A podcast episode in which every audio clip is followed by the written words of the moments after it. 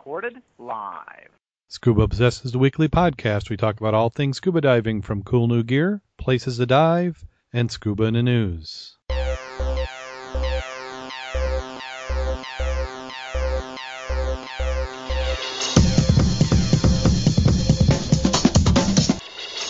Scuba Obsessed episode 120 is recorded live June 21st, 2012.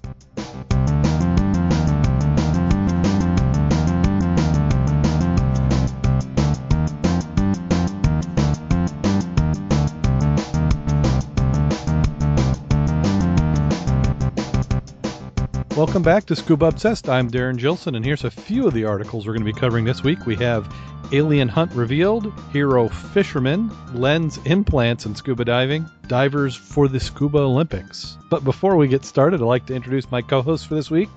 First up, we have Mack, our dive mentor. How are you doing today, Mack? I'm doing very well, thank you. Glad to be here again. Excellent. And we also have Jim Schultz. How are you doing today, Jim? I'm as fine as a Bristol lady. Excellent. Well, before we get started in the news, we have an interview. If you are a regular subscriber of the show and you've been getting the news feeds, you've already gotten the interview. Maybe you haven't listened to it, but uh, we wanted to get uh, Sebastien Murats of the uh, French job on the show live, but we weren't able to arrange it. But Denea Buckingham did an interview f- for us, so we're going to play that here in the show, and at the end we'll do a little bit of uh, commentary on what they had to say. So here we go on to Denea.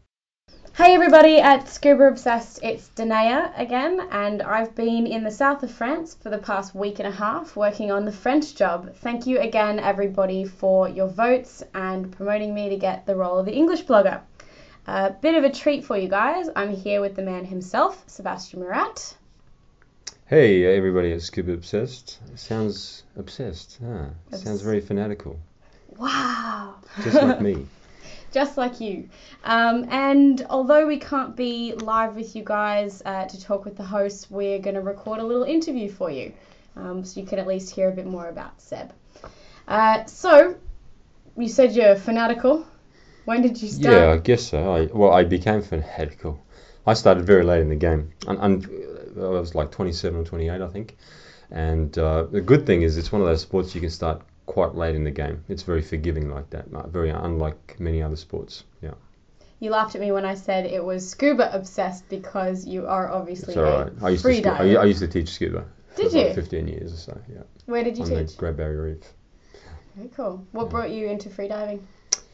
Uh, poor, look, I, I was, I was a bit of an athlete, I guess, before that, uh, doing track and field, and just uh, I got too many hits, injuries, and uh, so I, I had to make a switch, and uh, you know, water medium's kind of low impact on the joints, so I kind of made the switch, and I was very fit, so I could hold my breath quite a long time, and it was pretty easy natural progression.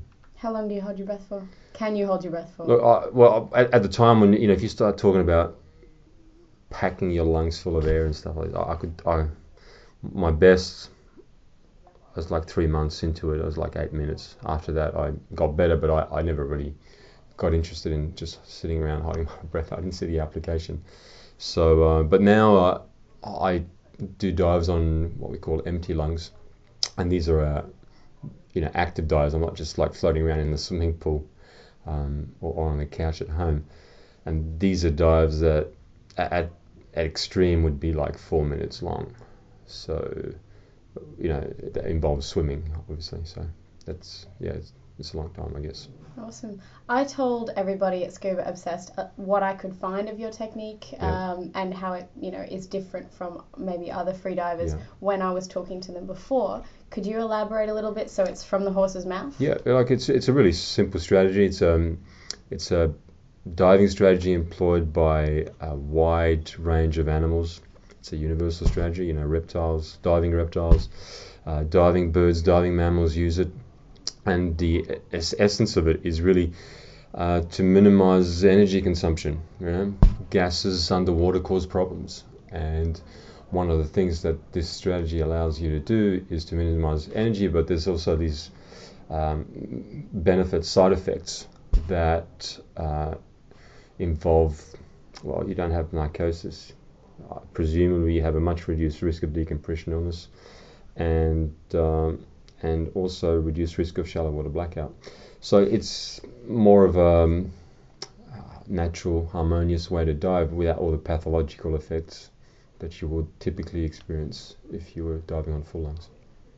Awesome. And you've been doing that over the past two weeks. We've been in on 12 years, actually. Well, Yeah, right. yeah, obviously for the past 12 years, but um, you've been sort of what, why the French job? Why these two weeks of, of sort of Yeah, so I mean, essentially, the, the aim of this dive was to, you know, the, the the free diving, let's call it free diving world, is is pretty small, but uh, it's it uses techniques that I essentially, to be quite um, blatant, uh, factual, uh, pathological, right?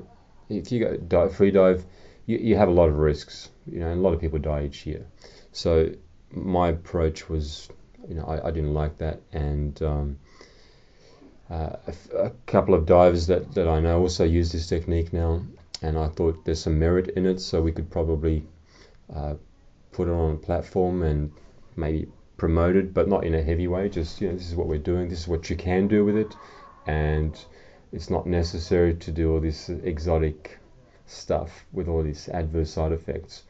So it, it's a promotional thing, but you know the record. You know, I'm still kind of I'm still programmed for competition to some extent, so it would have been nice. Uh, didn't happen. Lots of challenges, technical challenges, hurdles, obstacles that we faced, and at the end of the day, it, it didn't eventuate. But you know, that's okay. There will be other days. Yeah, definitely. Um, has anything, when you say that, you know, there will be other days, has anything changed in your style or your system or your technique um, over these past two weeks? You know, we came here. I I have a very, very um, simple approach. I, I would try to reduce all extraneous kind of things. You know, simple, stupid recipe. Uh, really reduced to its bare essentials, and still, still, we could have made it even simpler. And we had a lot of failure of the equipment, not so much the system, but like shackles and things. Carabiners couldn't handle the weights that we were throwing at it. So, um, I mean, these are unknowns. You don't know until you do it. And um, but I mean, logistically, would I come back to south of France to do this? I, I would seriously rethink about the weather. You know, maybe that we, we got hammered by that continuously, so that's frustrating. But we still need to do this in places that afford logistical assistance, and you know, maybe I don't know, maybe the states next year. Okay. Yeah, maybe cool. the Caribbean somewhere. Have you dived in the States before? No, I haven't actually. So you know, maybe I should probably go there instead. These guys do a lot on the Great Lakes, Okay. um, and they often dive in freshwater Yep. as well. So they've got a lot of the old wooden shipwrecks and yeah. stuff like that. Well, I, I live on the Baltic, so it's practically like brackish freshwater, so it's very similar. Awesome.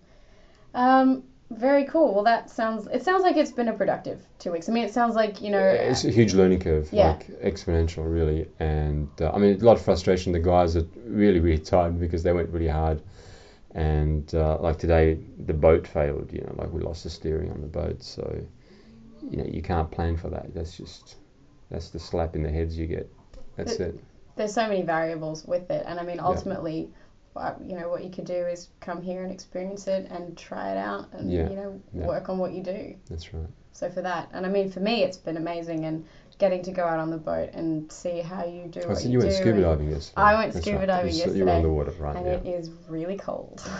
Yeah, yeah. Well, this is the other thing, you know. We came here, it was like 22, 23 degrees. And uh, I don't know what that is in Fahrenheit, but you can do the calculation. And uh, within the space of three days, it dropped like to 14 this morning. Like, so it's very hard to plan for dives when you, you know, you don't know what you're going to go into. Absolutely. I mean, that's the that's well the curse and the beauty of the sport, That's I guess. Sometimes Yeah. you get a perler, and other times it's terrible. Just have to be flexible. Awesome. Um, any advice on free diving? Beginners, advanced, whatever you want to throw No, in the pot. s- stick to scuba diving. It's true. No, no, seriously. Awesome. After their own hearts. No, I mean the advice is, um, I mean there's plenty of instructors out there nowadays knowledgeable, so you know, like scuba, just do your course, and um, and there's lots of information on the net. So if you dig around, self-educate yourself, I'm sure you progress pretty quickly. It's it's not rocket science. Yeah, definitely. I mean, you've given me some awesome information that I've put up on the French Job website Yeah. uh, as well, so they can hop on there. And most of them read my blog too, so I'll Yeah. copy that info over. I mean, well. uh, you know, just to let people know, you know, to be able to do this, you don't have to have these extraordinary capacities. You know, you just have to have a, your head screwed on. So, yeah. which is hard for some people, but don't what can you do? No one, no one listening to this podcast, obviously. Um, so, what do you think is next in the world of freediving? Is it a, you know, an insurgence in your technique? Is it? Hmm. Well, I mean, it, free diving is one of those. It's called sports now. I guess it's it's an organized sport, and it's one of those sports that where world records are probably broken at least once or twice a year, right? And because it's still kind of new, you know, it hasn't kind of fully the dust hasn't fully settled. So you're going to see more world records, but you know, essentially it's more of the same, and um, the, guys are going deeper and deeper, so the problems are being magnified, and I think in the long term, or even in the short term, I don't think we can sustain that kind of approach much longer because we're just losing too many people. Um, you know, that they die basically, or they get put off because of the risks involved. So the approach has to be rethought, and I think you've got to look on the other side of the fence and see what you know animals are doing, and, and maybe just think about it a bit. Uh, I think there's lots of scope, lots of potential, but we can't keep going like the, the way we have. It's just numbskull kind of stuff, you know. Yeah. Do you think it'll become along the lines of what scuba is now, where people travel for it and enjoy it for what it is, rather Uh, than already, for it, it, it already is, you know. Okay. So uh, people are really interested in diving particular locations, uh, and not necessarily competitions. You know, not one, not everyone wants to get personal records, but and and some extent, it's not very healthy to do that because of the risks involved. So um, if you take yourself to the limit, you, you may overstep that limit. So I, I think you're going to see more package deals involving free diving holidays and so on. And um, I- I'm certainly more interested in that side as well. It's much more pleasurable. Yeah, awesome. And for you, what's next? Aha, more of the same. I just keep going. I don't know, and it's just like spin that wheel, see where she lands. And um, I- don't have any rigid plans. I'm pretty flexible, pretty open to projects. I like having projects. You got to have projects to keep your motivation up. Um, so I don't know. Next challenge, we'll see. Some some new location. I don't know, exploration of some sort. Yeah, awesome. Still in, still in free diving. You want to keep Yeah, absolutely. Yeah, I mean, that's you know, that's my medium. So I wouldn't go out there and re- reinvent myself all over again. It's pretty hard work. Cool. Well, I know personally I look forward to following your progress, and I think all the guys on, on Scuba Obsessed do as well. So, where can we keep uh, tabs on yourself? Well, I mean, I I have a freediving website, I guess, where I teach courses, um, Freediving Australia. Um, but other than that, if you're looking for information, I would probably recommend. There's a few forums, but um, Deeper Blue is probably the main, the main actor in, in the freediving world, uh, uh, in terms of English-speaking countries. Yeah, there's a few in France and Italy, but um, Deeper Blue is pretty much central. I think you probably find me there now and then. I, I don't spend too much time on the net because I'm too busy diving. But yeah, Cool. And I mean, if anybody's got any massive questions, you guys can shoot me an email on my blog, and I'll pass it on to Seb, and, and yeah. Maybe he'll happy to answer when he. Yeah, Awesome. Cool. Thank you very much. I You're think you've got a party to get to. So do I. yeah. Thank you. Bye, guys. Well, excellent. Thank you so much, Seb and Denea. So, what do you think, uh, Jim and Mack? Uh, I don't think I'd want to dive with him because if he skipped breathe and held his breath for four minutes to the shot, he could get at least four hours on a tank. That's about what you do sometimes, Mack. I feel like uh, I don't quite do the four minutes, but you do get comfortable sometime down there and you forget to breathe. Yeah. Sort of. O- Of Yeah, I- course, I the thought- what's that, Ma- Jim? I was going to say, I thought his uh, comments about using the uh, style of animals was very interesting, where instead of taking a deep breath and holding it, you know, he basically exhales and go down, goes down lungs empty. Yeah, that that is a very interesting approach to it, and it makes a lot of sense I when you think about it. Because when you pack your lungs and then have this big volume of air, it just makes you so much more buoyant. And then you've got to take extra weight to get down. And then when you come up, you're breathing air out, I think is what a lot of them do. I was curious about the aspect of collapsing the lung because he didn't take a full breath. That's that's really the first time that I've seen a lot of people talk about that. I've heard them when they do the deep breath, the oxygenation, you know, on O2 before they go down, but not to do deep breath. That's what amazes me. Well, when sometimes when you hear about what when they're doing these deep dives, I, I read an article where they're talking about that the lungs actually filled with blood. So I'm wondering if without the air, if that changes that at all. Interesting question. Sure. And in the chat room, I pasted uh, some of the websites that they talked about. At one point, he mentioned the temperature. Uh, when they originally were starting, it was 22 Celsius, which is about 71 and a half degrees Fahrenheit. And then it kind of cooled off a little bit down to 14. And they've got to, that was uh, 57.2. But uh, his cold was what we've been having on the surface in uh, Lake Michigan, what I, which I, I would call warm. Yeah, I'm, I'm curious how that would change his breathing rate where he could be diving like that in our territory. Yeah, I, I don't know. I mean, it's, in one aspect that when I talk about that mammalian reflex, yeah. I almost believe that cold helps. Now, in the MDR, it does. Yeah. Yeah. So, uh, you know, maybe he needs to come to the Great Lakes maybe about April. Maybe that will give him some longer times down. Go to Lake Superior anytime. Yeah. Oh, that's true. a little chilly. And then uh, it sounded like what kind of did in the final attempt at the depth was uh, a boat breakdown, which that would have to be frustrating after years and months of planning uh, to get right down to it. And then the very last day, the boat breaks down. Yeah. So once again, thank you, Denea, for putting together that interview. Excellent job there, and it was very interesting. Look forward to following Seb and see what he comes up with, you know, next year if he gets a, a chance to shoot for the record again.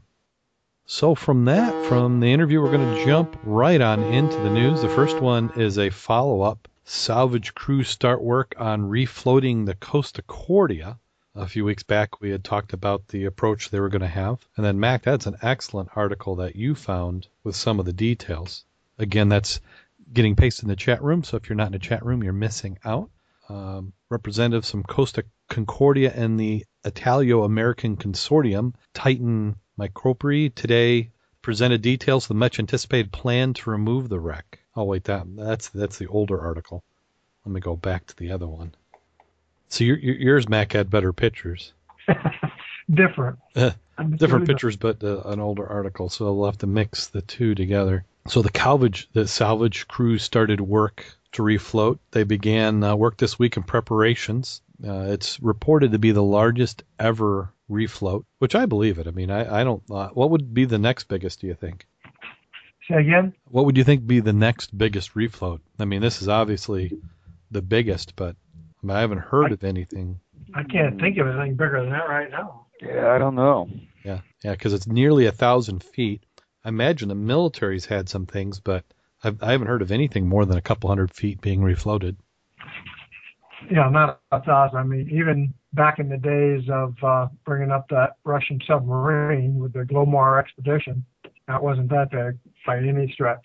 So this first phase that they're doing is the uh, preliminary work uh, so it's going to be to help it get stabilized, and that's going to happen in these first few months.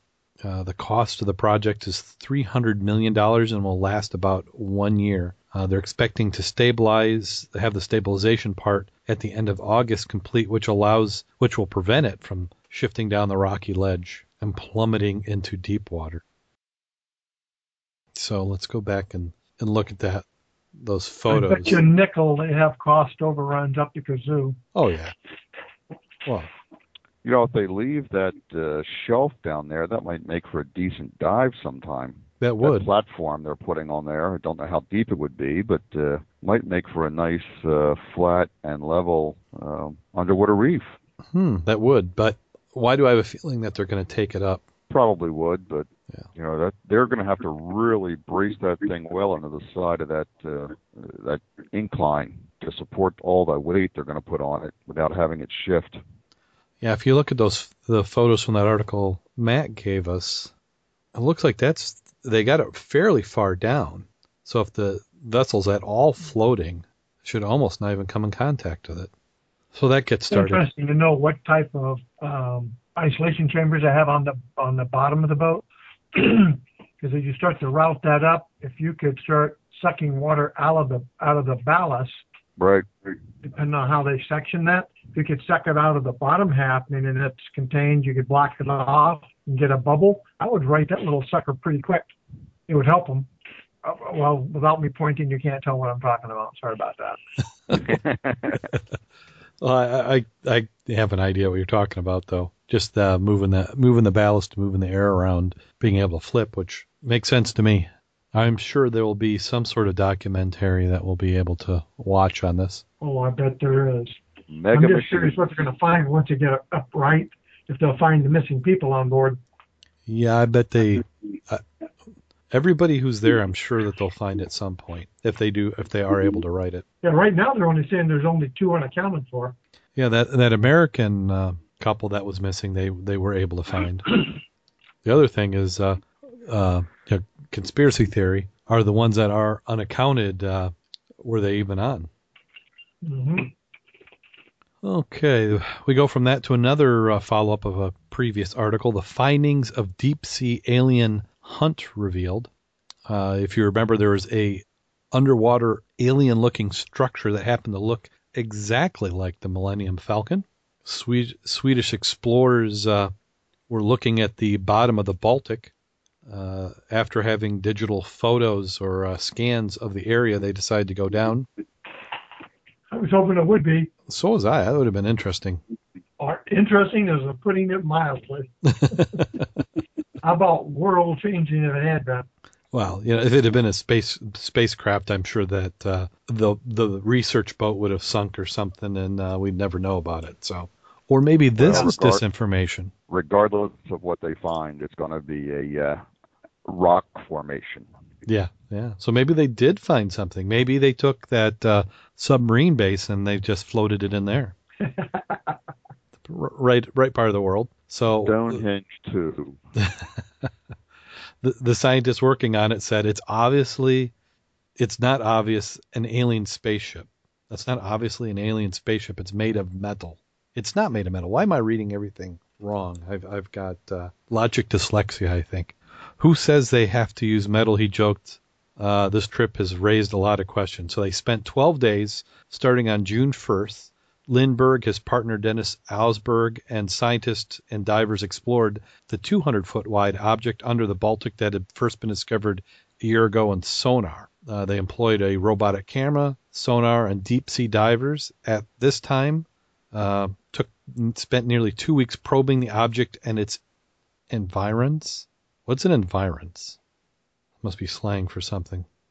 Scientists are still examining the footage from the expedition, but it appears like a giant stone, the kind divers see in keys and harbors, one that seems to originate from before the Ice Age. The main object was not only a thing seen by explorers, there are other loose stones lying around as well, he said. The formation of rocks is 60 meters in diameter.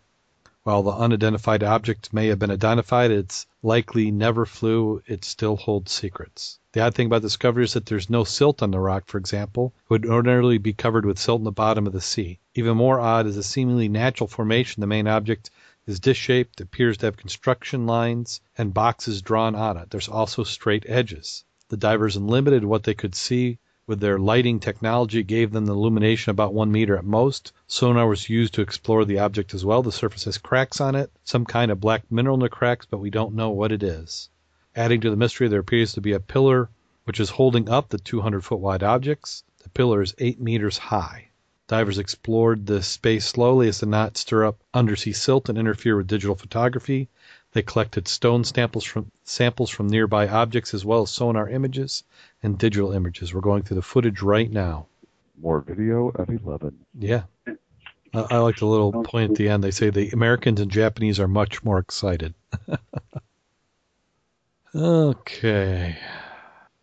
Now, this is just such an odd article, I couldn't avoid covering it. This is uh, from Lake Tahoe, and there are rumors that Lake Tahoe uh, has a unique ability to preserve human corpses suspended in the dark water. They said the fact is uh, driven by a diver that drowned 20 years before and his body was recovered intact, at, uh, added to the resurgence of this local legend. Uh, Donald Windecker was reported missing on July 10, 1994, while diving off the Rubicon Point with a friend. The underwater Rubicon Wall near Bliss State Park is a popular spot among technical divers, also near California's first underwater shipwreck park two miles south at Emerald Bay. According to incident report leaks at the time, Windecker experienced an unknown complication while diving. He sank in the depths before his partner could get him to the surface. Local dive shop employee recently told me that overweighting is common problem among scuba divers. Uh, the body was later spotted at a depth of 265 feet by an uh, deep water diver on July 23, 2011. Uh, the body was lodged in a rock crevice. Authorities used a, uh, an ROV to search using small lights, and then it took them most of a day after finding the body to bring it back to the surface man with a mechanical claw. Um, they said that they found the body intact and preserved after seven years. Doesn't confirm that human bodies can remain suspended in the Lake Tahoe. Uh, the scientists estimate that 220 million crawfish crawling around the lake basin are in constant search of food uh, since they were introduced in the late 1800s. Uh, they're attributing the good condition of the body, the wetsuit that he wore, the gloves, and the fact that he was wedged in a crack that kept him from the bottom so the little critters uh, didn't get him. Uh, then what they said is uh, another uh, rumor is that Jacques Cousteau is said to have uh, uh, gone to the depths in a submersible watercraft in the 60s and 70s. The rumor said when he returned to the surface, he allegedly said, The world isn't ready for the horrors I've seen, referring to floating bodies. Really? well, and then when they fact checked the story, they said they found that he had never visited the lake. His son Philip did. And several people who knew Jacques Cousteau said he was such a self promoter, he would have taken the shocking footage and made a National Geographic special. Uh, other causes for the legend of the floating bodies is some believe that Chinese workers who were building the Transcontinental Railroad in the 1860s were thrown into the lake instead of being paid. Also, mafia murder victims were dumped into the water where their bodies would sink and never be found. Uh, there's no actual factual basis for the rumors, but the scene in Godfather 2 was filmed on Tahoe's west shore, where one guy gets whacked and dumped into the lake to swim with the fishes. But that little sounds like the, go ahead. Sounds like the cold water of Lake Superior. You know, yes. As the song says, Superior, it said, never gives up its dead. Well, I wonder if they have the big uh, crayfish there. That you realize Australia is home to two of the largest freshwater crayfish. They can achieve a mass up to 11 pounds. 11 pounds for a crayfish. That's a lobster. That's what I'm saying. I always call them my freshwater lobsters anyway, but I can't. I I'd like to see a freaking 11 pound one. Oh, I would too. Preferably not holding the on. other one now. They, they were saying that 4.4.4 pounds is not uncommon. 11 is the largest they've found. That's amazing. I didn't know how deep they go either. I was trying to look that up. A, a crayfish? Yeah. I don't know. Well, and Jim Kleeman and I were talking about this. We, we've never been able to figure out why Lake Michigan tends to just to be sand with not a whole lot living on the bottom. Well, I think you got to have vegetation, or something for it to eat. We need something to eat quagga mussels. That would live on the bottom and thrive in Lake Michigan. Yeah, that's for sure. Maybe maybe like some uh, Loch Ness type monster would uh, that would eat zebra mussels.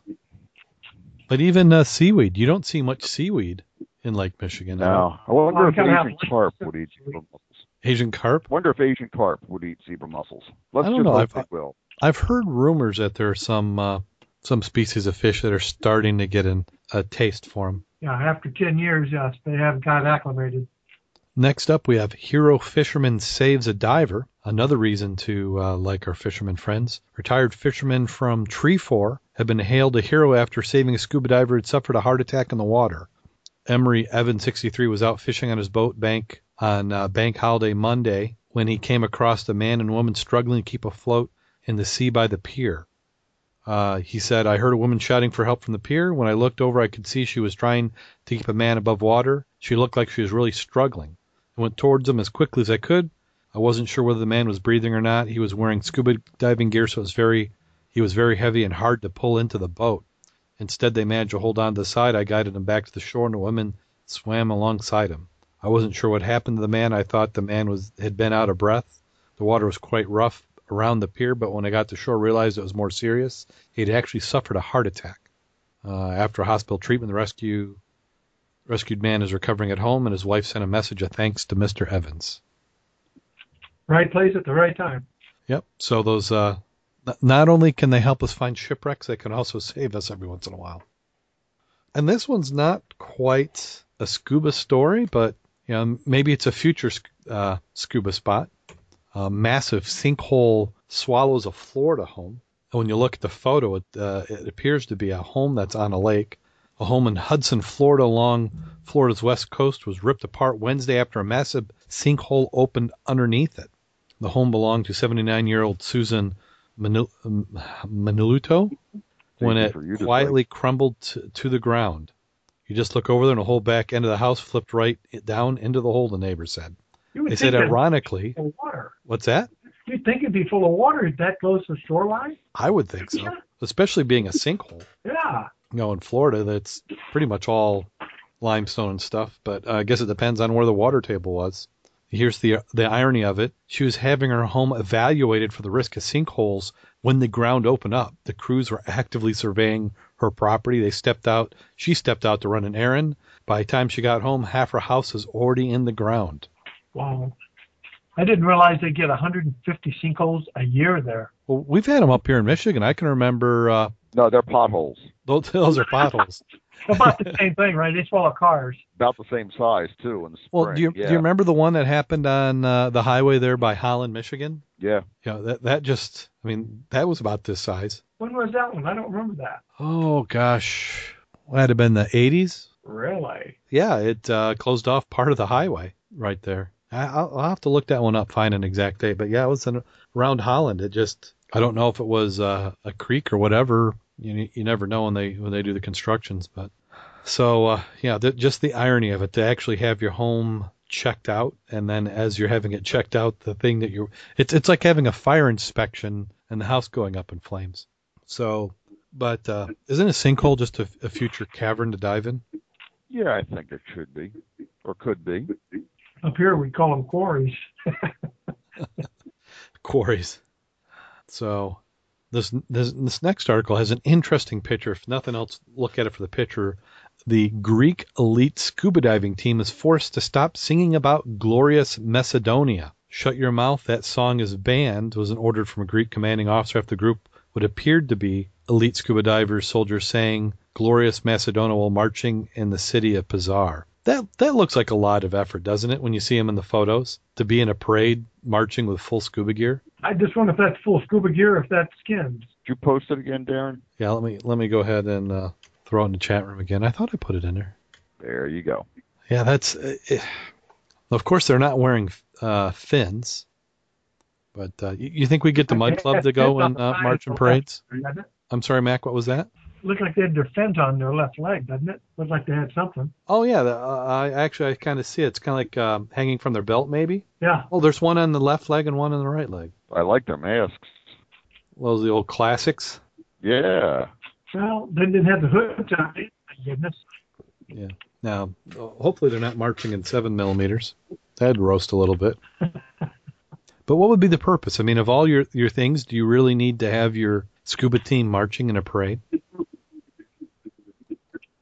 Uh, there's got to be something we just don't know about that. Well, I, I think that would be very definitely hot, unique. especially on a I day like that's something today. we all think about doing. Mud Club, get everybody out there in gear and marching. Or not. Scuba drill team, maybe. Well, first of all, I, I don't think we could march, let alone march in scuba gear. now, if they wanted to pull us on a trailer, they, they could put us right behind the prom queens. yeah. Or if we had a big goldfish bowl, we could swim in it on the Oh no, that would be the way to do it. wave There you to the go. There you go. I think we Especially need on to a make very a hot tank. day. and I'm Yep. just afraid they would see us and think that we were an exhibit from SeaWorld. I'll be kind tonight, won't comment, but I represent that remark. Yeah, we just make sure we don't wear black and white uh, wetsuits. Yeah. Did they say scuba team? I was looking at the Greek national free diving team. It looks just like those guys. Well, these guys are wearing backpacks. That's what I couldn't tell. Could Well, you and pull you went free dive with a oh, full either that- mask, could you? Well, is that a backpack or is that just a BC that's blown up? Oh, okay. So now, let's see. Okay, I paste this into the chat room. Mick found another link. Oh wait, that's not the one. Did I get the wrong one? I got everybody. Everybody in the chat room's going to the wrong link. Oh, this is from earlier. Oh, you oh, everybody in the chat room saw that. Just you know, they weren't reading all the details. They just saw implants and immediately started jumping over the. For the next article, yeah, Uh, that's why it's so quiet in the chat room. Everybody's over looking at the implants. the implants. Those are lens implants. The question is, I with, my dear. question was, I had cataract surgery at the VA and asked the uh, cardiac surgeon if the lens implant was gas permeable. I scuba dive and I needed to know. The surgeon had no idea and said to call the company. So I did. Um, Alcon uh, Ac- IQ Toric is the info my card. I called and they said they had no idea either. Can you help me with this? So uh, this is uh, a website that's talking about cataract surgery. The answer was whether or not the lens implant after cataract surgery is gas permeable should be immaterial to going scuba diving. Unlike a contact lens that is placed on the surface of the cornea and requires oxygen, nitrogen, and carbon dioxide permeability in order to sustain corneal transparency and integrity, an intralens implant, or IOL, is within the eye and does not in any way impact cornea physiology. When scuba diving and wearing contact lenses is an important feature, but not for lens implants. Thus, it is doubtful the manufacturer anyone could take time to conduct oxygen permeability studies of the acrylic lens material used for this type of lens implant. I think it's interesting that the uh, I can't really guarantee this information. You know, the important note. Mm-hmm. That's as much information as telling you about the question. This is our, but you can't take this as gospel. No, well, true. Yeah, you you should check on your own. I wouldn't. Right. That's a CYA statement. Yeah. Oh, certainly. Yeah, we're not, we're not doctors or anything, but I just thought that was interesting, and the reason I brought it wasn't so much because I think these type of implants. I'm not going to say they're rare, but uh, what what I didn't realize was the other end of it because I've worn contacts for diving for years, and I never thought to even ask the question: Are they gas permeable? So that was something I haven't checked on. It's something I'm I'm going to look at and make sure mine are. I'm I've been diving with them so long. I I'm sure they have to be. Well, for short duration, I'm not sure that would be an issue because the key item is you want to be able to oxygenate over a period of time. An hour is not a major because you can sleep in them, even the old glass ones. Yeah, the glass ones I imagine wouldn't be permeable, but it seems like everything nowadays would be all the all the soft ones. Yeah, because everybody wants to wear them for 24 hours plus. Yeah, yeah, which I think is the nature of the extended wear. I always buy the extended wear, but I don't wear them that long. And I can, you know, I've only worn contacts maybe for 15 years, and I have to say every time I get a new pair or a new prescription, they're much better than they they were before. I'm amazed at how advanced contacts have gotten.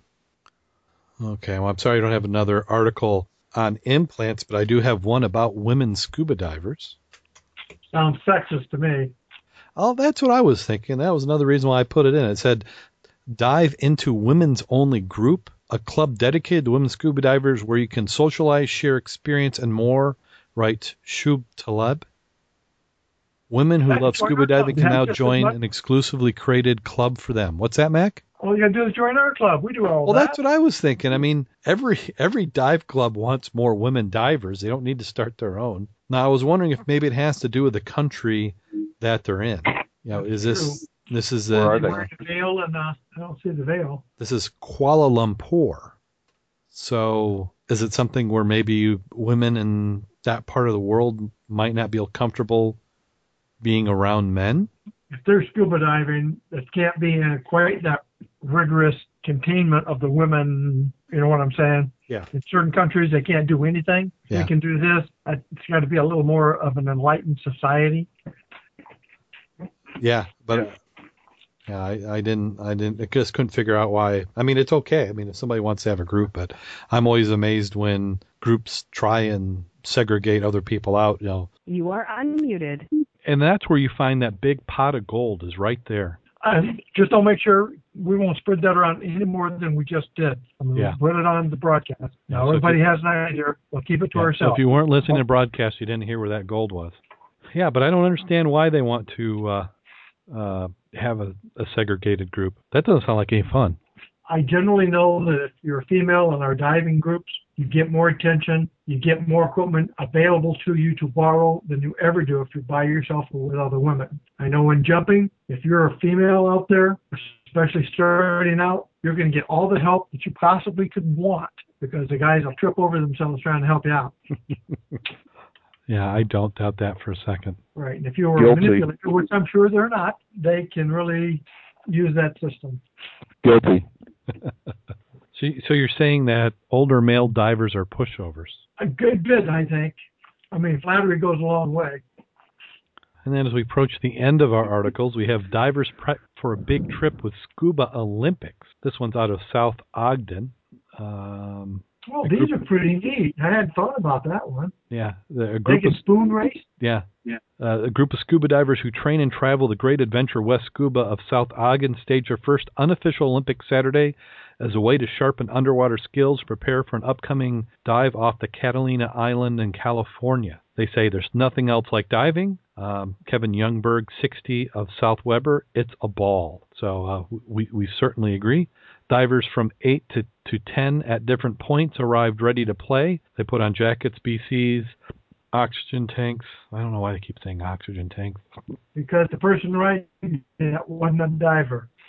Uh, dive boots and fins, uh, but they didn't say flippers. Uh, bulky on land, they're weightless in water. Okay, and the article goes on. But uh, what did you see? You, what was some of the the uh, events that they were holding? Well, it sounded like with a spoon and an egg, and you got to swim point A to point B. That would be a trick. Egg and spoon race, pool bottom run, submerged tic tac toe. All right, tic tac toe, big deal. Yeah. Said it was Not a good way to sharpen floats. their skills. Oh wow, the next one was the egg was replaced with a yellow ping pong ball and spoon. Now that Uh, would be a you gotta keep it challenge. upside down. That would be a challenge. Oh yeah, Uh-huh. 'cause you yeah, you'd have to do it. I see what you're saying. Yeah. Oh, bucket race to transfer air trapped in containers. Now I bet this could be a scream if they had something you could see. Yeah, maybe, maybe we need to we need to televise something like this. That is cool. Oh, and then they had look, they had the official golf ball, so it did count as a dive. they said the underwater tic tac toe is a wash when nobody could agree on a scoring method. The thing with the spoon sounds interesting. It does. So, but I, I, this is something I want to do. I, I think we need to get something planned for like a January time frame, or maybe even February. Oh my goodness, did you read the other one? A three finned race. Three finned race. No, I didn't. Yeah, it says the Nemos tied the Bruces in the tug of war, which we've had underwater tug of war, but the Bruces prevailed in buddy toe in the three finned race. Think three legged race, but horizontal and submerged. The chat room says they're not driving the Ogden. Well, if somebody wants to sponsor a mud team for next year's event, Yeah. Well, I, I just think we need to hold one uh, in our area. I bet we could get some people. Now I know SAS did one, tried to do something like that. well, that yeah, that was the one what last year. I know you got some interesting classes this this coming weekend. I thought you probably got the advertisements for that, right? Yeah, actually, let's let's we can pull that up and talk about it, even though I didn't put it in the notes. Yeah, they were talking about uh, identification of both uh, the fish and the weeds. And they're going to have classes on that, and then they're actually going to do some dives, So they're having weed We identification then. and then you get a little certification. Yep. So they've got Dive for a Cause coming up for the Susan G. Coleman for a Cure breast cancer dive. That's this Sunday, the June 24th at Gull Lake, Ross Township. Yep, Township. that's the Park. dive. That's, That's, a dive. that's This- the dive for boobies. Yep. That's what they're calling it. Dive for boobies. Big or small, we love them all. Yeah, I, I see the the email says dive for a cause, but I do like to dive for a boobies. That that sounds No, better. That's what they've been calling it. And they say all proceeds proceeds go to West Michigan Area Cancer Foundation to help local cancer patients. Donation is twenty five dollars. Registration at twelve noon. Dive at one p.m. Cookout and prizes following. Hmm. That that'd be excellent. Excellent. Excellent. Okay, let's see. And there was another one. Didn't, didn't SAS have something else planned? You said, Mack. Um, yeah, I'm trying to think what other than that class you mean? Yeah, I, I thought I saw them. Yeah, and I now I can't find it in the in my email, but it seemed like they had a bunch come all at once. Mm-hmm. Okay. Oh, uh, oh, they have a sale going on. Oh, environment class, underwater environments class. Uh, Michigan's underwater Yeah. environments Right. class. Yeah, wet. What more do you want for an underwater environment? Yep. So the lecture is Monday, June 25th at 6 p.m. Two dives, and Wednesday, June 27th at Gull Lake, and certification cards. Now, some of the graphics they have in the email is is interesting. I like the Great Lakes profiles. Whoop, and then uh, let's see what else we got. We got another plug here. Uh, August 4th at White Star is a is a dive for boobies. I'm yeah, you're right, Rich. I Rich Sinowick from Divers Inc. and uh, Divers Incorporated and White Star uh, said that there'll be a dive for boobies August 4th. So is that kind of like bobbing for apples? Uh, or I get those rules mixed up. Okay, so uh, now Mack, I saw that uh, on the Mud Club site that you had a debate going on, so I thought we could cover that here in the in the news part. It's uh, this was from C. Durfee. He said, "I enjoyed the presentation at the Coloma Historical Museum last night. Very interesting, and so is the website. Who has the rights to objects found? If you find my husband's size 10 Air Force ring off Strong's Resort, Paw Paw Lake, is it yours or his? And did you see my response? I did. Did you want to read that? Did you? No, I, I couldn't get my network to let me approve it, so I could do that. Okay. No, that it, was it, what I was going to quote. yeah, I've I've got it here, so I'll I'll read. I won't do your voice, but I'll, I'll say what you said. Uh, metal detecting in the state parks. Metal detecting is recognized as a legitimate recreational activity when it's conducted in ways that do not damage natural and cultural resources. In Michigan state parks, uh, it does not damage research. The Michigan state parks nor violate the applicable state statutes.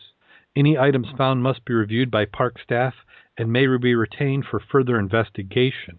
And then uh, there's a link that you have uh, which talks about it. And then the state of Michigan, anything that is less than 100 years old, if found on land, is fair game. Anything that is known to be over 100 years old belongs to the state of Michigan. In the state of Michigan, federal land is 100% off limits. Uh, keep out or get a ticket or lose your detector. Water is fair game if it's not in an area where there is a shipwreck. Public beaches are fair game in general. If a class ring has initials and a year, many finders will try and locate the owner, especially if local, and tackle boxes. If there's a fishing license, you can track down the owner. It's actually fun to return to an owner just to hear the story how they lost it. So hopefully that answered your question. Yeah, I think so. Now, isn't there something also, I didn't see you mention it, but just on the value of an object? If an object's above a certain value, the state also claims it regardless of age? It's it's really weird that if you go from the aspect of metal detecting, if it's over, if it's like you found a 1950s penny or dime or quarter, legally it belongs to the state. But again, it's one of those laws they do not enforce. But if you find something really good, they're going to take it from you. The Hudgy bottles are over 100 years old. But how many guys find bottles? And do you think the state's going to come down because you found a freaking pop bottle? No. But you find something decent, and they're going to be on you like flies on other stuff. Yeah, they're they're they're going to come and get you. So, uh, and what we're talking about is Michigan rules. Always validate on your own, and each state or each country is going to have its own regulations. So make sure you check those out before you find things. But like you said in there, you know, if we found something, and we meaning me, if I found something, I could identify who it was and return it. You know, I'm we're diving the dive. I'm not diving to. I mean, get rich would be nice, but you know, we'll we And, return. and, and, and realistically, if you went out there and you found a sack of gold coins, you would be a fool, my opinion only, not espousing that for anybody else, to tell the state that you found it. Gold coins, what gold coins? I mean, if they want it so bad, get out there and look for it, guys. You just like to say things like that, so I get upset and tight and yell and scream and get enthusiastic. Get I'm there- still pissed off that they took. I can't do underwater logging now without a permit. Oh, that one. We'll have to do an Can't episode. underwater on that. what? Underwater what? Log- Nick? underwater Yeah. logging. Logging. Remember up in Duncan Bay? You're talking thousands of dollars for that stuff we found up there, but they won't. We can't salvage that now, not without the state, and then they want to cut. Yeah, it used to be just a permit, like a license, but they stopped issuing those, and now it's Yes. a whole different way of getting permission. But like you said, it's they want to cut, even though they didn't cut down the trees in the first place that are down there. Actually, Mack, I think what I will do in the future is just remove those floating navigational hazards and I'll put the lift bag on it just if, to make sure it, floating, it, I would, you know, I'll put the lift bag on it just to make sure that it marks the floating navigational hazard as I'm hauling it to shore. that makes a lot of sense. That, that's, that's a good thought. And you're also doing an ecology dive getting junk out of the bottom. That's right. Oh, okay. And then on, on another article, this is um, one from J, not article uh, posting, uh, and I don't think you've seen this one, Mack. Uh, this one's from I saw it, Jason. but I didn't. I was actually. Um, I'm not sure which Eagle Lake he's talking about. I think he's talking about the one at Fort Custer. I think so. He says, I'd also be curious about the possibilities of military equipment in Eagle Lake. Can anyone comment? So I think I think you're right. Is Yeah. that is that Eagle Lake at Fort one- Custer? Say again. Is that Eagle Lake at Fort Custer? Well, that's what I'm saying. I'm not. There's actually three lakes around uh, Fort Custer, and uh, one of those has a, like an island, and if, it's, it's actually nicer to dive the boat launch away from the boat, obviously, than it is from the swimming area, because the swimming area has a small section, because it's got weeds like crazy, except in the swimming part. And uh, if you go out there and you're at the beach looking straight out from the where the kid everybody swims, go to the right. You go out there about 300 yards to the right, 35 feet down, and you'll find what looks like the remnants of a old wooden LST, but it's it's pretty much sunken in. On the other side of the island, the rumor is one, there's a sunken aircraft, and there's a sunken tank. And did I lose you again? No, I'm still here. Oh, okay. I, Got I'm, real quiet. I couldn't tell. yeah, I was listening to hear about a sunken tank. Just imagining. Uh, I have pictures of other stuff, but I can show you guys if you're interested. Okay. That's the one that they actually closed the lake up for a couple of years because, and you can't use metal detectors. Uh, they used to do live fire and stuff, and they used to have artillery there. They also used to have um, anti-aircraft detachments through the years, and they were finding a lot of live munitions on the bottom. So they closed it and had the EOD people come in and dive, and it was like two years. They were going through the bottom and getting stuff up, and then they reopened it. I'm not quite sure why I would be too much concerned with my underwater metal detector out there because most of those are not electronically induced fuses. yeah. Uh, I'm, But it could ruin your day. Yeah, they just. I think they just don't want anybody out there, honestly. Well, we dive there. I mean, it's not a bad place to dive, but certain areas that, unless you got a boat, it's hard to get to. Uh huh. Yeah, I, I've camped at that campground many times, and I just, I mean, that was my pre-diving days, but I just never even thought about that spot. It's not a real inviting looking lake there, and you're right, there are a few. Nice. What's lots, that? Lots of fish. Uh, visibility was very decent. Oh. Well, I think I'm think I'm gonna have to try it. Yeah, we did a Wednesday night dive out there with SAS last year. Uh, Richard Curtis was well, I was out there with him and a bunch of other people, and we had a grand old time. Well, excellent. So, uh, and you know, and, and since we have people commenting on these posts, it, it brings me back to the idea of a scuba forum. Uh, I don't know if there's if there's any interest if you're a listener of, this, of uh, the podcasts and want a scuba forum other than the ones that are currently out there, let us know. We can put one together. I just would want to have some moderators, volunteer moderators, to manage it so it doesn't turn into a big troll fest. But it, I keep trying to figure out how we create dialogue between people, and uh, I don't know. I'm, I'm up for suggestions. So that does it for the news. Uh, Where did time go? the time go? God. Yeah, yeah. We're, we we keep going. So uh, let's see here. Uh, let's talk about last week's dives. So so Mack, you you were out of commission for a little bit, weren't you? Yep. Well, So did you get in the water at all? I got back in this week. Yeah, I had to take a week off with my finger to heal. So did you you got cleared then? I take it. Well, I ran out of antibiotics, and I can pour alcohol on it, and it doesn't burn, so I'm good. Now, hopefully, it's rubbing alcohol. We don't we don't want to waste the good stuff, Well, yeah, it's, it's stuff I can't drink, medicinal stuff. of course. Well, you guys got on on the big stuff, on the big lake. Yeah, uh, Jim Schultz and myself, along with Ken from the Preserve, we went out to Max Wreck. So uh, actually got uh, two dives in on the wreck, empty two tanks. Uh, conditions were, I mean, the, the the we just had some great weather in Lake Michigan. In fact, I think we've used up all our great weather for the year already. Oh, So- don't say that. No, the, I I think we're now in bonus time. So any day that is nice, you got to use it because it's going to go away. Oh, okay. That I, I'll go along with that. Yeah. So it's like you know you're only allowed so many good days a year, and those are already gone and used up. So I'm we surprised went how many in. people aren't diving yet. Why would you not be diving yet? I know that today is the longest day of the year, and what summer is just officially starting. But gosh, you got to be diving. It's just been beautiful. You know the sad part about the official beginning of summer? From this point on, the days start getting shorter. They do. Downhill all the way. Yeah. Yeah. but just, I'm going to be a couple glass days half for winter. guy and and say, you know, just enjoy all that sunshine you're getting now. Yep. It's like when they tell you once you're past 50, it's downhill all the way, guys. you guys keep scaring me. Say what? You keep scaring me when you say that. You're not even 50 yet. I know, and the, the time just seems to be ripping away. So you need to get out there and get diving. That's that's all I got to say. So we went out and dove on uh, Max Wreck. Um, I thought visibility is about the same as before, wasn't? Didn't you think so, Jim? Yeah, uh, maybe a little better, not a whole lot. Yeah, de- we had Right. more uh, definition between the water layers of going through the thermoclines. I was surprised how cold it was. I hadn't expected to be quite that cool, but still was comfortable in a wetsuit.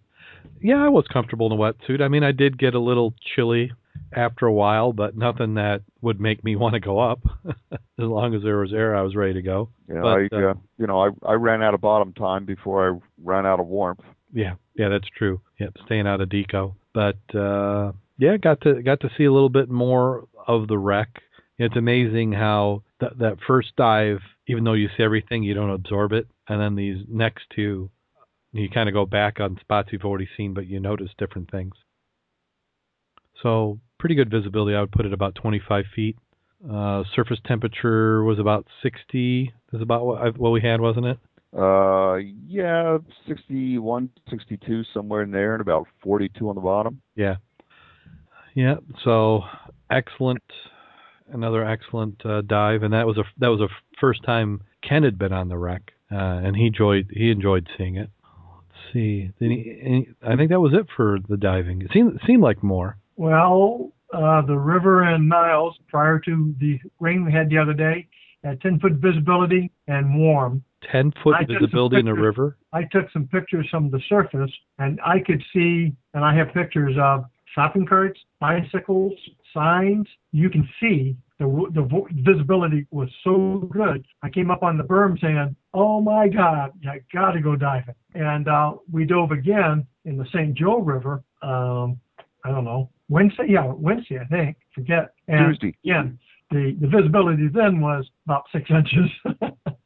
and the biggest odd item I'd have happened there. Remember how when we're up in um, in uh, Charleston? Yeah.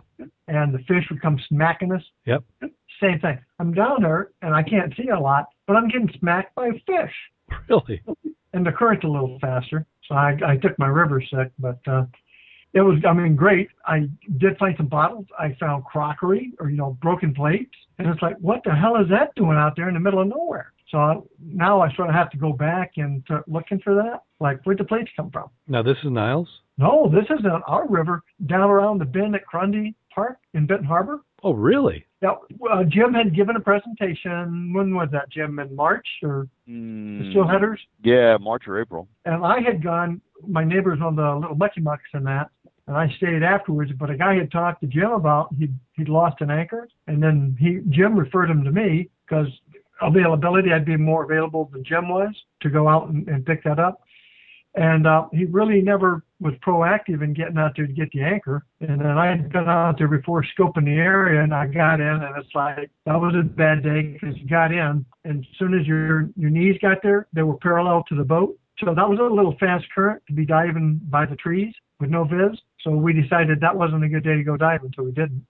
And eventually I did get a picture from him, like, not a picture, but a map, like, where is this at? Exactly, because I'm not crazy about diving in submerged trees. So we got a better location. We went back out and uh, we were successful.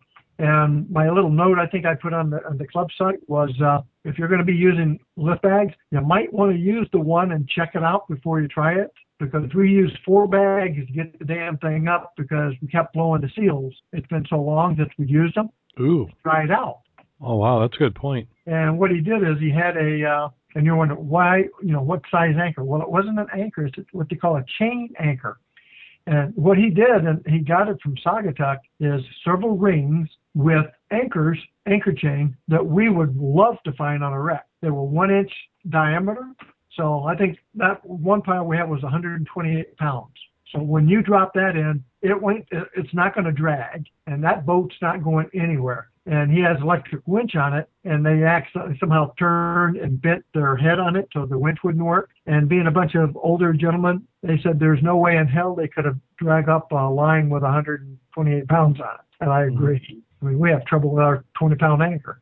Yeah, I just uh, pasted a link into the chat room so they can see it. That is a big mess of chain. Yes, it was. And anyway, we, the first bag got it off the off the side. I came up. And he says, "Put some more because it's you know it's bleeding through the, the fabric." Put mine on there and it blew the freaking seam out the back. It's like I and I had played with mine last summer and resealed them, but obviously not well enough. So checking the bags before you really need it for a job. That's that's some good advice. Now, how how did you are you able, going to be able to repair the ones that blew? Yeah, I'm just going to fold it back over and get my uh, that uh, marine goop. Mm-hmm. Uh, I mean, it's only a 50 pounder, so it really wasn't designed to lift that. But I was trying to add some buoyancy to it because Right. we were dragging it, and as we started to get on the shore, you know how much drag you have. You know, you're five feet down with your lift bag, and it was starting to bottom out. Wow. Now I understand that you had a presentation on uh, Tuesday night. Oh yeah, uh, that turned out great. They had the uh, they said it was pr- the largest audience they've had, uh, standing room only, which was great. Wow. They had set up uh, audio system, but people in the back still couldn't hear me, so it's a good thing they had the audio system. Um, got some interesting tips. Met a lot of neat people. The older people have a lot of stuff to tell you. Um, not to mention the food was good too. But we had a good time. Uh, the program was well received, and uh, it was a really good opportunity for us. Excellent. Yeah, we tried to. We definitely put the stuff out there. This flag is not a turning pylon, Oh. speedboat pylon, and please don't grab it when you go by. Yes, that's true. So my my normal starting out though is I asked, okay, how many divers in here? And I did have some people raise their hands. And so I just want to know who my competition was, of course, and uh, probably half of them were men or were women, Excellent. uh, but majority of them are uh, clear water, warm water divers around the world type, meaning they've been there, did some really neat dives, but they don't dive local, except two guys I met. Then I Mhm. met some older guys who dove in the 60s out there, and they had a club, and he told me the name, and it escapes me. And he said it sort of went by the wayside, but that's when they made their own dry or wetsuits and stuff. That guy had some interesting tales. Oh wow. Of course, anything he could tell you is probably in Loran. it's usually X marks the spot in the water. Well, if you're off the dock, they're at, and it's like, yeah, okay. We can convert Loran. Yeah, well, the hard part is, well, it's between here and here. Well, duh. In about 60 foot of water, duh. About, what does that mean? M- My my anchor was at about a 45 degree angle. yeah, yeah. I had 200 foot of scope out on my line. Yeah, yeah. But uh, you know, even if they can get us in the ballpark now with the side scan, that that can at least get us there. When you got six inches of viz and you're doing a pattern, it, you can miss it very easily, depending on what you're looking for and how big the object is. Yep. Now I missed the first part of the Mud Club meeting. So Jim, was there anything exciting that came out of that?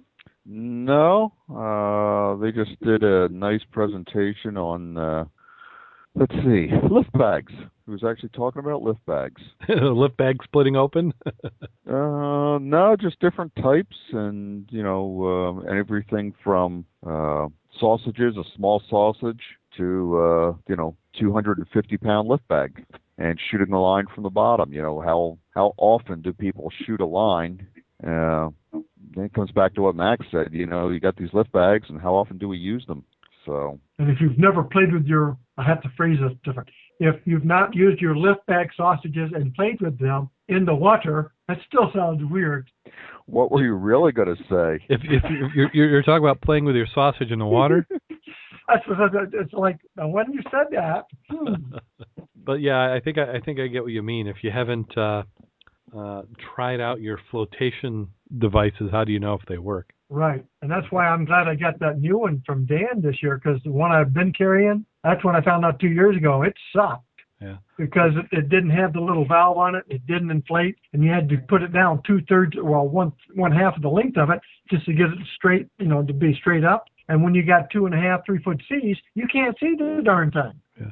Well, like that bag that I've got, I think that's good for on the surface, but I think there could be problems if I- if you if I blew it up at depth. I mean, you- you'd have to kind of guesstimate uh, its inflation. So if I put it up on a finger spool, uh, you could easily blow the, blow it out, blow it apart. Yeah, if you got if you got rambunctious and you did it deep, yeah. Yeah. Well, I deliberately got me a finger reel for mine, and I keep that in my BC pocket when I'm doing more than 50 foot dives. Oh gosh, if if you're not in the chat room, you're really missing out. They're saying things in there that we can't repeat. But I'm sorry, Mack. What was that? uh, I just, uh, you know, the finger reel part in your in your BC pouch with your with your float device is something that you might want to practice in a in a lake or something sometime. Well, I've thought about doing it when we do our safety stop, like if we're on your, if we're on one of the wrecks. Yeah, You know, when you're doing that, you got a few minutes, so you know, see if you can unclip it. You know, you got it in the right spot where you can reach it. Uh, remembering that you're gonna, you might be on the surface bobbing around quite heavy when you really need it. yeah. You know, get it And it's, good to unattached. it, it- it's good to do it when you're comfortable. A nice day, you're not tired because the time you need it's when you're going to be cold, miserable, and you know if you can't do it when you're comfortable, you really do need to practice it. Yeah, Yeah, depending on how you're going to inflate it too. Like the one I've got, you have to inflate by blowing into it. So if you're, you know, if you're if you're getting water smashing over your head and you're having a hard time breathing, that might be uh, a tough situation if you haven't practiced it. Have, have did you take the Dan test this week, this month? They had one on Are you a safe diver? I took Yes. that. My first score was 75. One because I answered two questions before I fully read them. Duh. Mm-hmm. but some of the points are good, and I used your yours and mine last time we dove. I came up slow because you came up slow, and you were coming up slow because I was. Yeah. We should have we should have communicated better before we went down for that. The Well- other items is when's the last time you you did a control on purpose at deco point or your 10 or 20 foot? Do a buddy share on the regulators. Mm-hmm. But if you can't do it, then you sure as heck can't do it whenever you got a problem. Oh yeah. And it has been a while, I will admit. I haven't done it. No, I, well they don't. I don't believe they even teach buddy shares right now. Well, we do that here. I mean, we all have octopuses. Right. So even just handing to the octopus is, is a, we haven't practiced it like we probably should. No, no, we we should. And and Jim Kleeman and I have talked about that too. That we need to. What we we thought about doing was just having like maybe a bag with uh, different you know drills on it, and right before you went in the water, you would get the drill, and maybe you know at first you would tell you know you'd both agree on the drill before going in, but maybe later on it could be you you wouldn't know what the one one person wouldn't know what the other person drew. So maybe you know a, a drill might be an out of air exercise. Yeah. So yeah, we, we've we've talked about doing that as well. Jim, do you know if somebody volunteered in the meeting to do a presentation next time? Because Bob's done a couple now. He did the one on uh, on reels. Yep. I think wanna- he's planning he's planning to do one next time also. I can't remember what he was talking about doing it on, but he was going to Okay, do one because I thought he was going to do it on his his uh, wing last this month, but obviously he did lift bags instead. Yep. No, Was I did it- lift bags this month. So it must be wing next time. Oh, he's going to uh, demonstrate how to rig a back plate, how to web a back plate. Okay, good.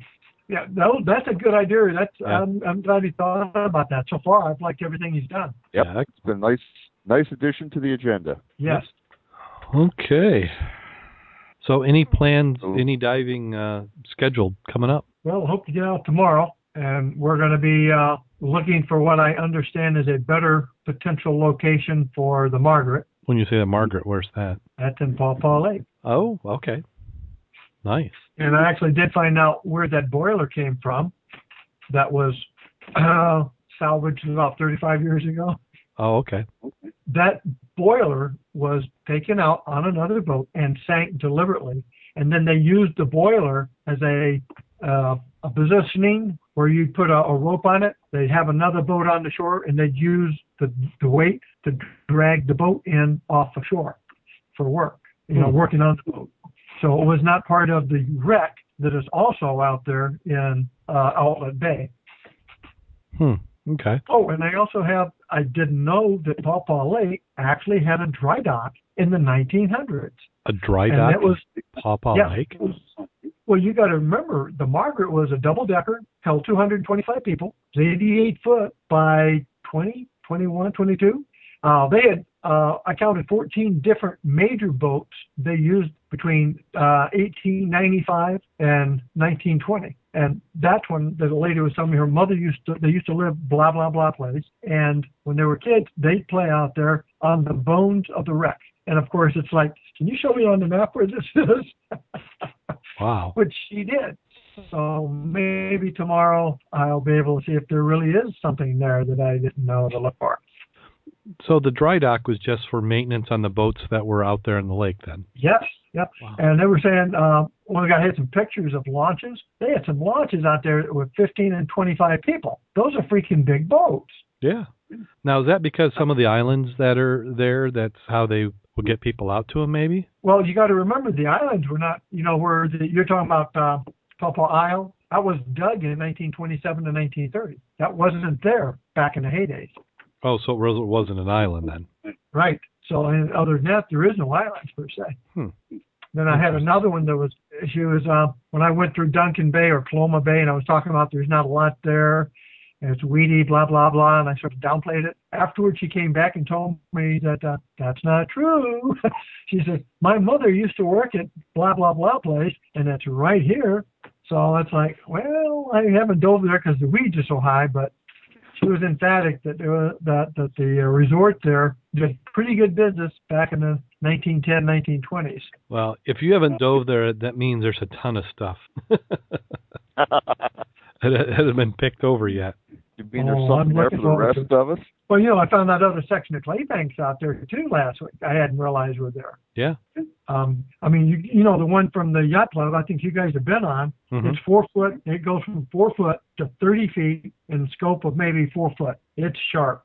Um, and then I was coming out of um, the Wigwam Hotel, the one that burned down in 2010. They got two brand new con- or houses up there now. If you dive straight off their place, go out to the berm at about 15 feet and it drops down, that's clay banks on that side. Got the big holes in it, so you're waiting for the moray eels to come out and grab you. I didn't realize they were there. Oh. And Jim and I, we found when we we're out there uh, off where the uh, the siding around Bowie's Bowie's uh, Landing uh, before you get to Forest Beach. Remember we ran in that? It's like near shore, and it just dropped down to 26 feet like nothing. Yeah. Yep. Yep. And it's like uh, that means I need to go. And since I shore dive, I hadn't got there yet, but that would be an interesting place because it, it dropped real quick offshore. Now, what would these larger boats draw that were there? I've got some pictures of them, and one I I think it's funny is I said, had the Coast Guard or the uh, Marine Division been in existence, I don't think they had 225 life preservers on some of those boats. Uh, one of them had a, um, a habit of always tilting to the side, and everybody's always afraid it was going to sort of capsize. It never did. But they had some big ones. Um, the one that they said is sunk in Sherwood Bay is the Gypsy. Uh, she's 66 foot long, a single boiler and I haven't found that one yet. But I thought the one that's in Outlet Bay is the Gypsy because it's about 66 feet long, Hmm. but it's submerged now in the in the junk in the crap. You can't get a good shot at it. I love Pawpaw Lake. That's a great place. I don't care what people like it not. so what's the viz running right now? uh, again, is that pre muck or not muck? If somebody were to come in from the surface and not stir anything up, I've been averaging out there the last couple of weeks five to ten feet. oh well, that's good. That's good for this time of year because that poisoning re- really didn't take this year, did it? Uh, boy, I didn't think so, and it sure muddied up the water, turned it brown for I swear a week and a half, two weeks. Huh. Uh, but I have again the carp and uh, some of the panfish are mating. So if you're in the shallows grubbing, you're going to get blindsided by some of the freaking carp. They're going to come and smack you. But they don't like you there. Well, you're, they're territorial when they're breeding, so they'll come up and hit you in your blind side. Some of those guys are built like tanks. Yes. I'd Yes. rather hit me in the side than in the face mask, though. Yeah. Now, now, Jim, you're you're going to be out of town for a couple weeks. Are you going to get any diving in when you're out east? Well, I'm actually looking at a couple sites right now, seeing uh, who's got charters running when and when I might be able to get wet. Excellent. He's probably going to get on a wreck dive and come back with a porthole. You watch that guy. yeah, that and that's because he's he's in the ocean where you can do that. Well, we'll see. In fact, well, just don't go out with anybody who's got a, a, a, a sling, Hawaiian sling or anything. Well, I, I was reading a book and they were talking about that the uh, East Coast divers didn't wear weight belts; they just had uh, uh, wrenches and crowbars and sledgehammers. Guilty. That's what Jim told me. Guilty.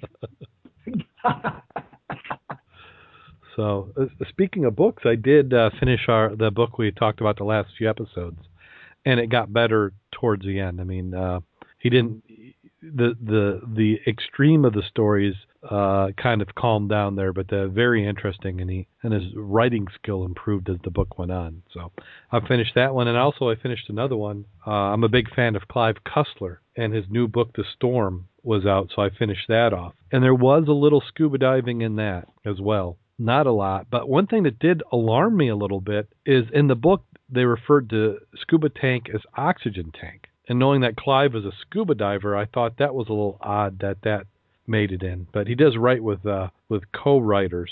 This one was Graham Brown, so maybe uh, that didn't get fixed. But uh, a good book if you like Clive Cussler. Plus, uh, a significant amount of his profits go back into Numa, which does find some shipwrecks in the area. So I feel like I'm supporting myself when I when I buy the books. We also had on the Scuba Obsessed fan map uh, some more people this week who went in there. So if you haven't added your pin to the map, please do so. It's nice to see where all our fans are in the area. We also love those four star, four star, five star reviews on iTunes and also uh, TalkShoe. So if you go to TalkShoe, you can leave a review there. And in, in fact, I think we've uh, I've got one uh, on TalkShoe. So let me look that up if I can figure out how to type type in TalkShoe. Wait, that's not it. I clicked the wrong thing. I went into my I went into my own podcast. Look looking for the reviews. So uh Oh man. Did you do the same thing? No. They're doing a dive, an ocean dive. I'll have to look at this wreck. But the way they advertise it is well, it's called Dinah D Harry Rush. Dinah D must be the dive boat going out to it. Harry Rush apparently is the wreck. Dead eyes abound on this old schooner, 90 feet. And that's a schooner in the ocean? That I would like to see. To compare it to the ones we get here. Mm-hmm. That would be something to go and look at. I'm going to have to contact them about getting wet. Oh, he, he, here's an excellent review on TalkShoe. Uh, I won't say who it's from, and I'll see if you can pick it out. Uh, it says Scuba Obsessed, a fantastic way to get through those long dives with a significant shudder those dry times. You seriously need to listen to every episode if you're into scuba diving. Darren and guests keep you entertained, informed, and give a fresh, new diver approach to each dive. Darren and Jim inspired me, mentored me towards my own podcast. Also found in TalkShoe, I've had a good fortune to be able to dive with Darren. Look forward to next time. Keep it up, guys. I will see you soon underwater. I mean, that that's kind of like a pun. Anybody should be able to figure out who that was. You got to keep your brother to keep writing more of those. Yeah. so uh, that was uh, Rich Sinowick from Diver Sync. So thank you so much. We appreciate it. So uh, we, you know, go ahead and give us a review. You got anything to plug, uh, Jim or Mack? Just Yeah, the dive for no, no, boobies that. coming up this weekend. The dive for boobies, you said. Yep. And then what'd you have, Mack? I'm just saying, if you're not getting wet, uh, Yeah, if if you're not getting wet, you're just missing out. So I don't know what it's going to take. In Michigan, I don't think I've ever seen water as consistently. Oh crud! Did we just drop? No, we're still here. You're still here? Can I can I hear you? I'm here. Okay, I think we lost Mack. I know he's just trying to get out of that bad scuba joke at the end. It midnight yet? Did he turn into a toad? I, I think it must be, or maybe he just couldn't wait to get another dive in. Did he go away mad? The the chat room's asking. I don't think so. Well, I think I may have to check out Atlantic Divers then next couple of weeks. okay, well you, you you let us know how that how that Will goes. do. Will do. Okay, well, as always, don't forget to check out our Facebook page, scubaobsessed.com forward slash Facebook. You can also follow us on Twitter at scubaobsessed. And again, we you got the website, www.scubaobsessed.com. And don't forget to check out some of the other podcasts, uh, such as Diver Sync or talking-scuba.com. Both of those are excellent shows that you need to make sure that you listen to and or watch. Thank you everybody who came in the chat room. We had quite a full chat room tonight. A few people coming in. We had uh, Lynch Diver, Rich from Diver Sync, Jeff, Lisa, John, and then Dave even was able to make it. I'm sure he's been doing quite a bit diving now that he's a dive instructor. And I, I think we've plugged everything there is to plug. The only thing left is the bad joke of the week. Yeah, I've got two of them. Mack uh, sent me a couple, so uh, let's see which one do we want to do. The bridge one's pretty good. You like the bridge one? I like the bridge one. You know, for for those biker divers of that are out there. Okay, let me look at that one real quick. Okay. That's one they posted on Skype. Yep. Yeah, I've got that one. I'm looking at it right now. Okay. So. Okay. Yeah, I, I yeah, okay. I think I think we'll go with that one. So um no, and and it's it's yeah. Well, you just listen. If you if you hung around this long on this uh, podcast, then you'll you'll definitely uh, make it through the joke. On January 9th, a group of uh, Pekin, Illinois bikers were riding west on I-74 when they saw a girl about to jump off Peoria Bridge, so they stopped. The leader, George, a big burly man of 53, gets off his bike, walks through the gawkers, past the state trooper, and says, What are you doing? I'm going to commit suicide, she says. While he didn't want to appear sensitive, he didn't want to miss an uh, be a legend opportunity either, so he asked, Well, before you jump, why don't you give me a kiss? So, with no hesitation at all, she leans back over the railing and did just that. It was a long, deep, lingering kiss, followed immediately by another. After she finished, George gets approval from his group, the onlookers, and even the state trooper when he says, Wow, that is the best kiss I've ever had, honey. That's a real talent you're wasting, sugar shorts. You could be famous if you rode with me. Why are you committing suicide? My parents don't like me dressing up like a girl. The onlookers are still unclear whether she jumped or was pushed.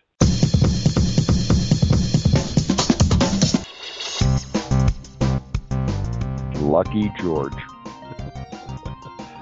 Chat room Uh. will like the joke.